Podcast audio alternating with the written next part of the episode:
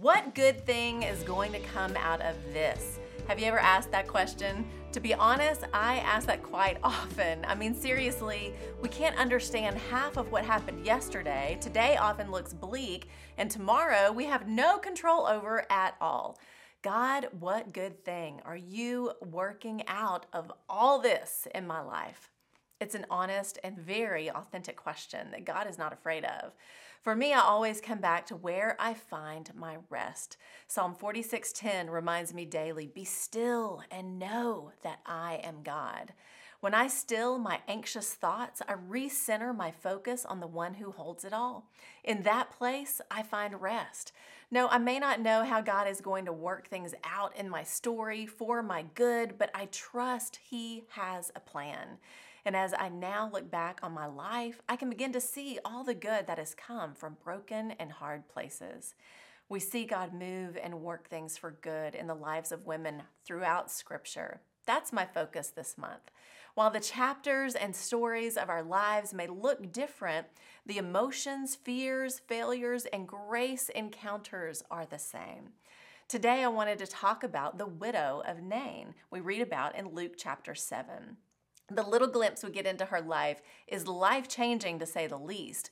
Already a widow, her only son had died. This sealed her fate for the future. A woman in that culture without a husband or a son could easily end up in utter poverty.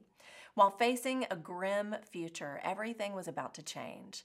Jesus and many of his disciples entered into Nain, the city she lived. Now imagine Jesus with his group of disciples entering into the city gate, which was probably somewhat busy and crowded. In the bustle of it all, a funeral procession is passing by. A large crowd from the city was with this widow. So again, lots of people around, right? The perfect setting for something good to happen, don't you think? Luke 7:13.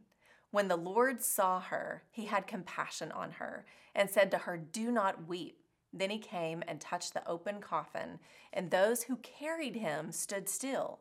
And he said, "Young man, I say to you, arise."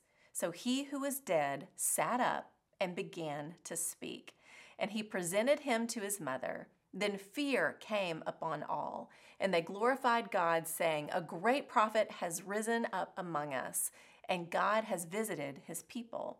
And this report about him went throughout all Judea and all the surrounding region. What words stand out to you in those verses? The ones that jump out to me first are He had compassion on her. Jesus knew her story without a word being spoken. Jesus saw her fear, her broken heart, and even her questioning why. He had compassion. This no named widow in the funeral procession to bury her son, in her lowest moment, Jesus saw her. He felt her pain. He tells her not to cry, which I think is so interesting because even Jesus wept at the death of his friend Lazarus. Still, in this moment, he knew he was about to turn her sorrow into joy. What was stolen in death is about to be returned to life.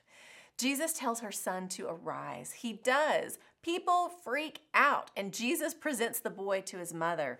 I don't know how that played out, but when I picture it in my mind, I see this woman who, in one moment, had lost everything, was given new hope.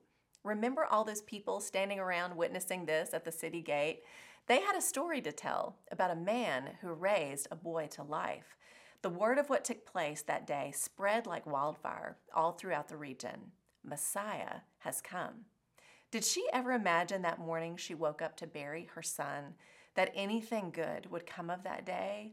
No. But then again, she had never encountered Jesus. That's what he does. That's the truth. Even when we face what may seem to be a grim future, trust Jesus with it. He is our hope for tomorrow, no matter what today may bring. I'm Lori Klein.